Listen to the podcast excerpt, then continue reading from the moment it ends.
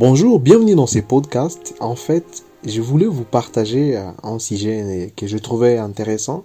Tu aurais des livres Réussir ensemble, écrits par John Maxwell. Un livre que j'ai personnellement aimé pour le développement personnel et je vous recommande la lecture.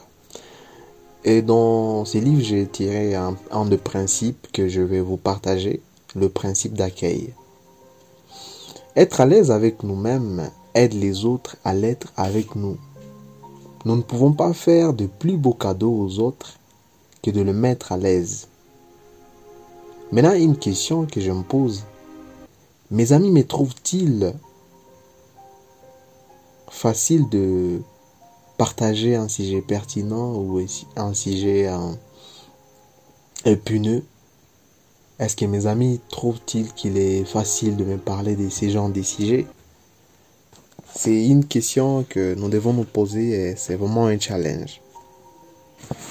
En fait, si vous voulez euh, rendre agréable ou vous voulez vous rendre intéressant, vous devez mettre les autres à l'aise.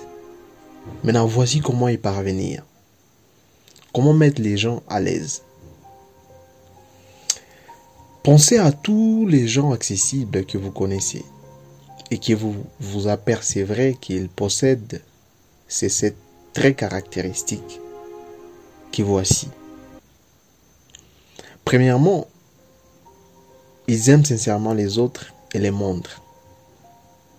Quand quelqu'un aime ou quand quelqu'un n'aime pas les autres, cela se voit immédiatement. En inverse, nous sentons immédiatement si les gens s'intéressent réellement aux autres. Parce qu'ils sont chaleureux et aimables. Comme l'avait dit Christian Beauvais, la bonté est une langue que le mieux peut parler et que le sourd peut attendre et comprendre. Dans une vieille bande dessinée, Peanuts, Charlie Brown avait dit J'aime l'humanité, mais je ne peux pas souffrir les gens. Pour être accessible, aimer autrui théoriquement ne suffit pas. Vous devez montrer, euh, vous devez montrer chaleureux envers les autres. Donc vous devez être vraiment chaleureux et montrer que vous êtes là pour les autres. Je finis par dire que la bonté est une langue que le mieux peut parler et que les sourds peuvent attendre et comprendre. Deuxième caractéristique, ils apprécient les différences entre les gens. Là, il faut admettre que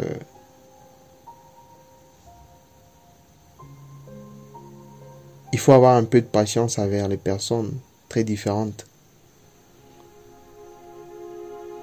Parce que des fois, on peut avoir tendance à mépriser ceux qui étaient plus faibles que nous-mêmes. Il y, a, il un livre très intéressant, Personality Plus, de Florence Lituer. Ce livre, en fait, est, est vraiment intéressant parce que ça montre un peu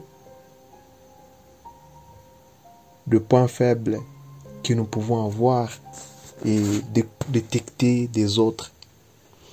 Ces livres décrit les différentes personnalités des gens, entre autres mélancoliques, colériques, sanguins, flegmatiques.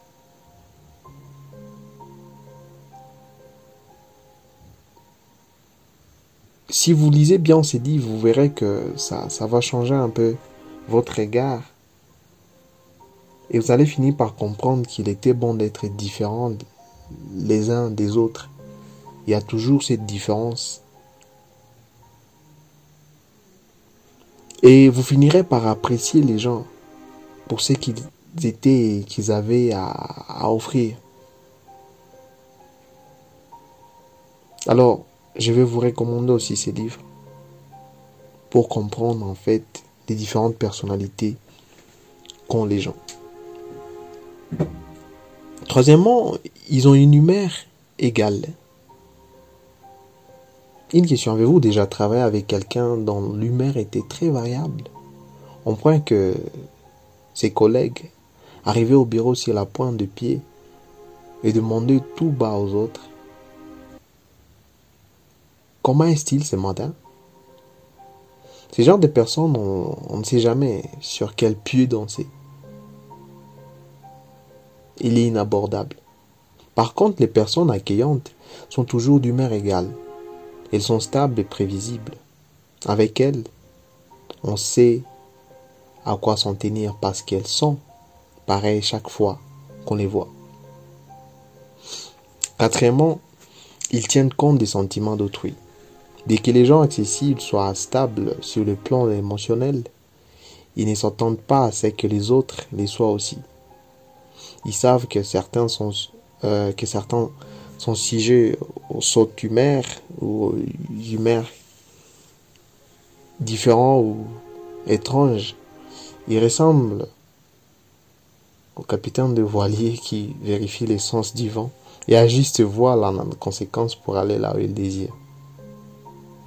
Le romancier irlandais George Moore a reconnu que nos idées sont, euh, sont fluctuantes, alors que nous éprouvons toujours des sentiments et que nous discernons euh, instinctivement ce qui éprouve le même que nous. Je répète, George Moore avait dit Nos idées sont fluctuantes, alors que nous éprouvons toujours des sentiments et que nous discernons instinctivement ce qui éprouve le même que nous. Quand les gens sentent que quelqu'un est sur la même longueur d'onde qu'eux, ils s'ouvrent à lui parce leur semble accessible. Cinquième caractéristique. Ils comprennent la faiblesse humaine et ils dévoilent la leur. Rien n'est aussi décourageant que les gens qui prétendent être parfaits. Je me souviens qu'une fois, lors d'une conférence, l'auteur dit qu'il avait enseigné, il a incité les leaders qui étaient présents à relever leurs faiblesses, à leurs collaborateurs de service. Il dit que pendant la pause, un homme est venu lui dire qu'à son avis, sa suggestion était mauvaise. Et puis une question, il s'était posé s'il le faisait, les gens ne se douteraient pas de, lui. Il avait répliqué à cette personne que qu'il connaissait leurs points faibles.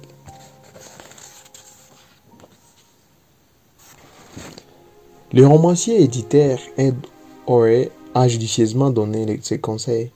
De temps à autre, avouez vos faiblesses. C'est là montrera à vos amis que vous êtes sincère.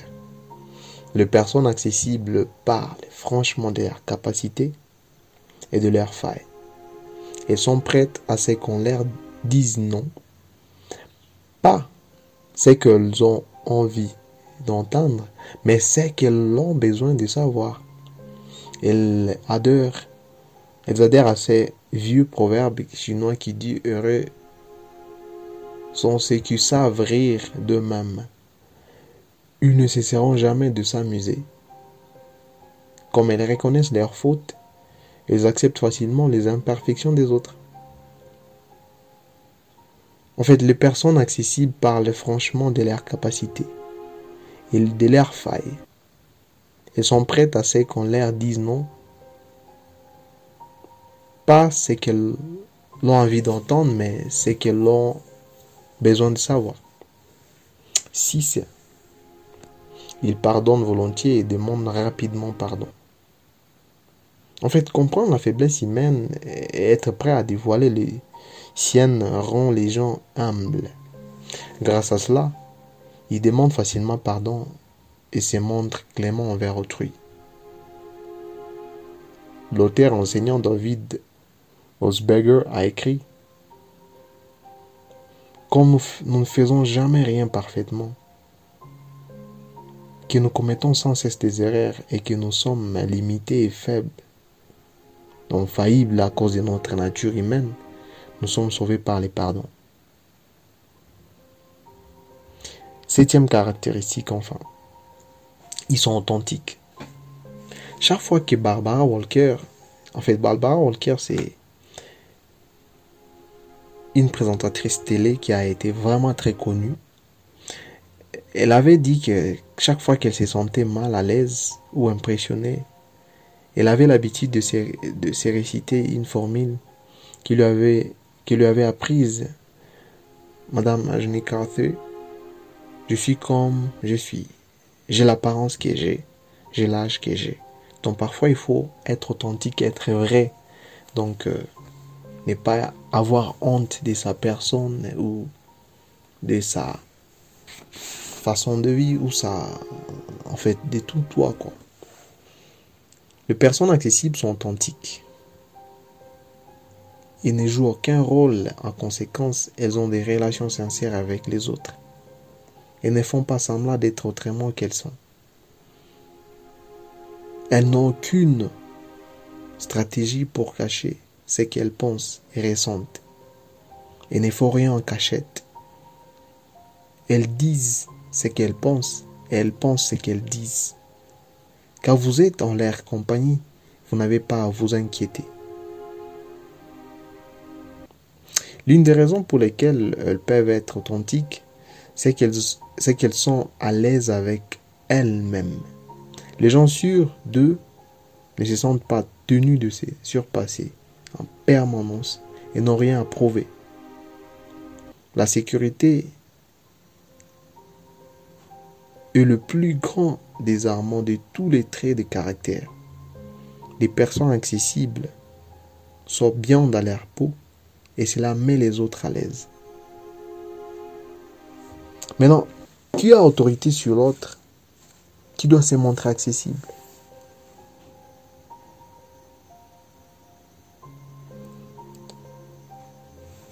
En fait, une fois que nous ayons compris ces différents principes et ces différents traits caractéristiques,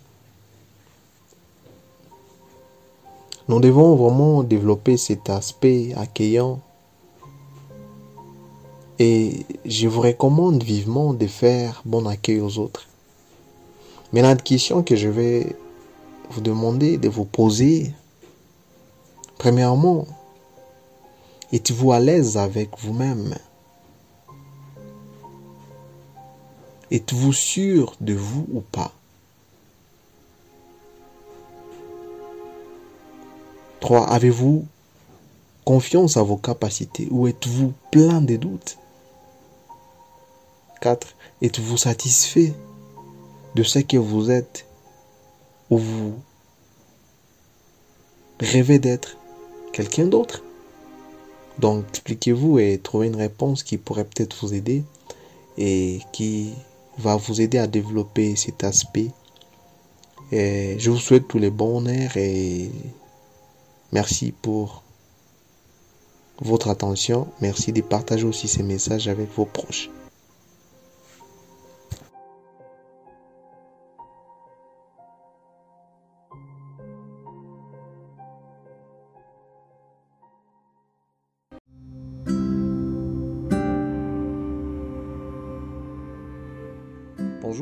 Dans ce podcast. Je voulais en fait partager avec vous le principe du miroir, tiré du livre Ici ensemble, écrit par John Maxwell. En fait, la première personne que nous devons examiner, c'est nous-mêmes. Il est toujours éprouvant d'être en relation avec les personnes difficiles, surtout si cette dernière, c'est vous-même. La question que je dois me poser, est-ce que je me suis examiné moi-même? Est-ce que je sais me regarder en face? Ça a toujours été un challenge. C'est vrai, c'est difficile de, de vivre dans la société si on n'use pas la sagesse. Et nous ne pouvons pas plaire tout le monde. Mais avant tout, nous devons nous voir d'abord nous-mêmes. En fait, le test du miroir ça me rappelle que les gens qui n'ont pas conscience de leur identité et de leur comportement gâchent souvent leur relation avec les autres. Alors pour y remédier, ils doivent se regarder dans une glace comme nous tous, voilà. C'est ce que on appelle les tests du miroir. Voici ce que nous devons absolument apprendre sur nous-mêmes. Premièrement, la première personne que je dois connaître, c'est moi. La conscience de soi. Par nature, les gens semblent dotés de la capacité de juger tout le monde, sauf eux-mêmes. Peter Rose n'a pas une vision claire de lui-même.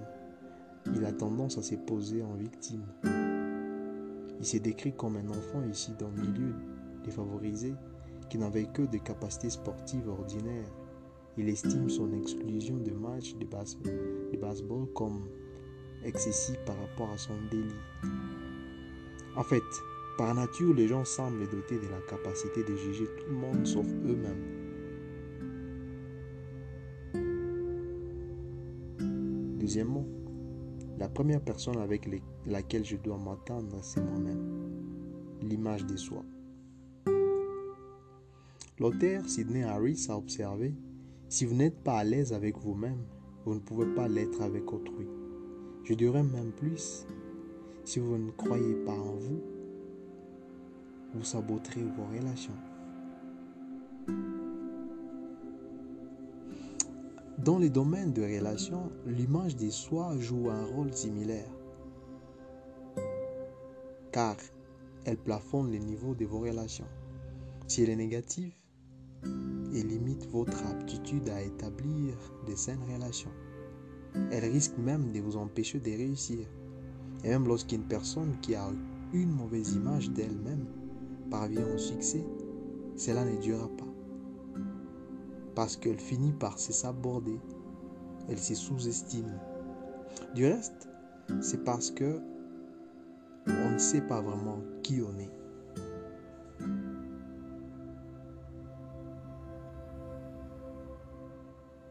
psychologue et chroniqueur répété dans New York Times, Phil McGraw, a expliqué Je dois toujours plutôt, je dis toujours que la relation la plus importante que vous aurez jamais est avec vous-même. Avant tout, vous devez donc être votre meilleur ami. Comment être le meilleur ami de quelqu'un qu'on connaît mal ou qu'on n'aime pas C'est impossible. C'est pourquoi il est essentiel de savoir qui vous êtes et de faire en sorte de devenir quelqu'un que vous appréciez et vous respectez. Je rappelle l'adage des Phil McGraw, je dis toujours que la relation la plus importante que vous aurez jamais eue avec vous-même. Avant tout, vous devez donc être votre meilleur ami. Troisièmement, la personne à me causer de problèmes, c'est moi. L'honnêteté personnelle.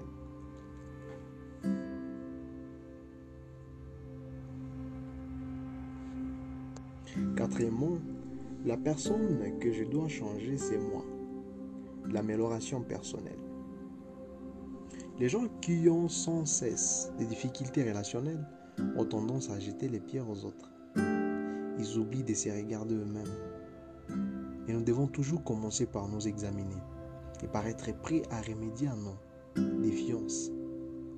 Samuel Johnson a affirmé que celui qui connaît si mal la nature humaine qu'il cherche le bonheur en changeant tout ce qui l'entoure, à l'exception de sa disposition intérieure, gâchera sa vie en vain, effort et se jettera dans toutes sortes d'ennuis dont il voulait se préserver. Je répète, Johnson, Samuel Johnson a affirmé que c'est lui qui connaît si mal la nature humaine, qui cherche le bonheur en changeant tout ce qui l'entoure, à l'exception de sa disposition intérieure, gâchera sa vie en vain, effort et se jettera sans doute plusieurs nuits. Donc euh, il, se jettera dans toutes sortes de difficultés dont il voulait se préserver. Enfin, la personne qui peut faire une différence, c'est moi. La responsabilité personnelle. En fait, en nous examinant nous-mêmes, nous découvrons quel combat nous devons mener. À partir de là, nous, avons deux solutions. La première consiste à faire comme, l'homme qui est allé chez les docteurs et qui a appris qu'il avait des gros problèmes de santé. Quand le médecin lui a montré des radios et des résultats, lui a proposé une opération chirurgicale douloureuse et coûteuse. L'homme a demandé, ok, mais combien me demanderez-vous pour retoucher uniquement les radios? Imaginez cet aspect. Deuxièmement, euh, la deuxième solution consiste à cesser de blâmer les autres, à regarder nous-mêmes et entreprendre d'attaquer nos problèmes à la racine de ce qui n'est pas évident. Si, vous voulez voir, si vous voulez avoir les meilleures relations avec les autres, prenez le temps de vous regarder dans une glace, puis entreprenez un travail intérieur. Voilà les questions maintenant que nous devons poser et trouver des réponses. Si vous demandiez aux membres de votre famille, à vos amis, à vos collègues, lesquelles de vos habitudes vous font plus mal que des biens, répondraient-ils Maintenant, si vous en avez le courage, posez-leur vraiment la question à quoi cela affecte-t-il vos relations? C'est vraiment important. À quoi la réflexion personnelle correspond-elle au principe du miroir?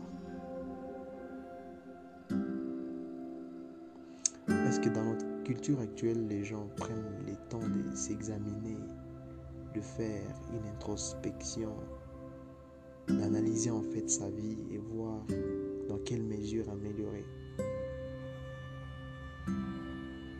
De nos jours, on met à l'honneur l'estime de soi, mais les détracteurs de cette tendance soutiennent que incite les gens à avoir une trop haute opinion d'eux-mêmes, quelle que soit leur personnalité et leur performance. Maintenant, pourquoi il est important d'être sûr que votre image de vous-même correspond bien à la réalité? Comment peut-on préserver de l'orgueil tout en ayant confiance en soi? Enfin, dans quel domaine avez-vous le plus besoin de progresser?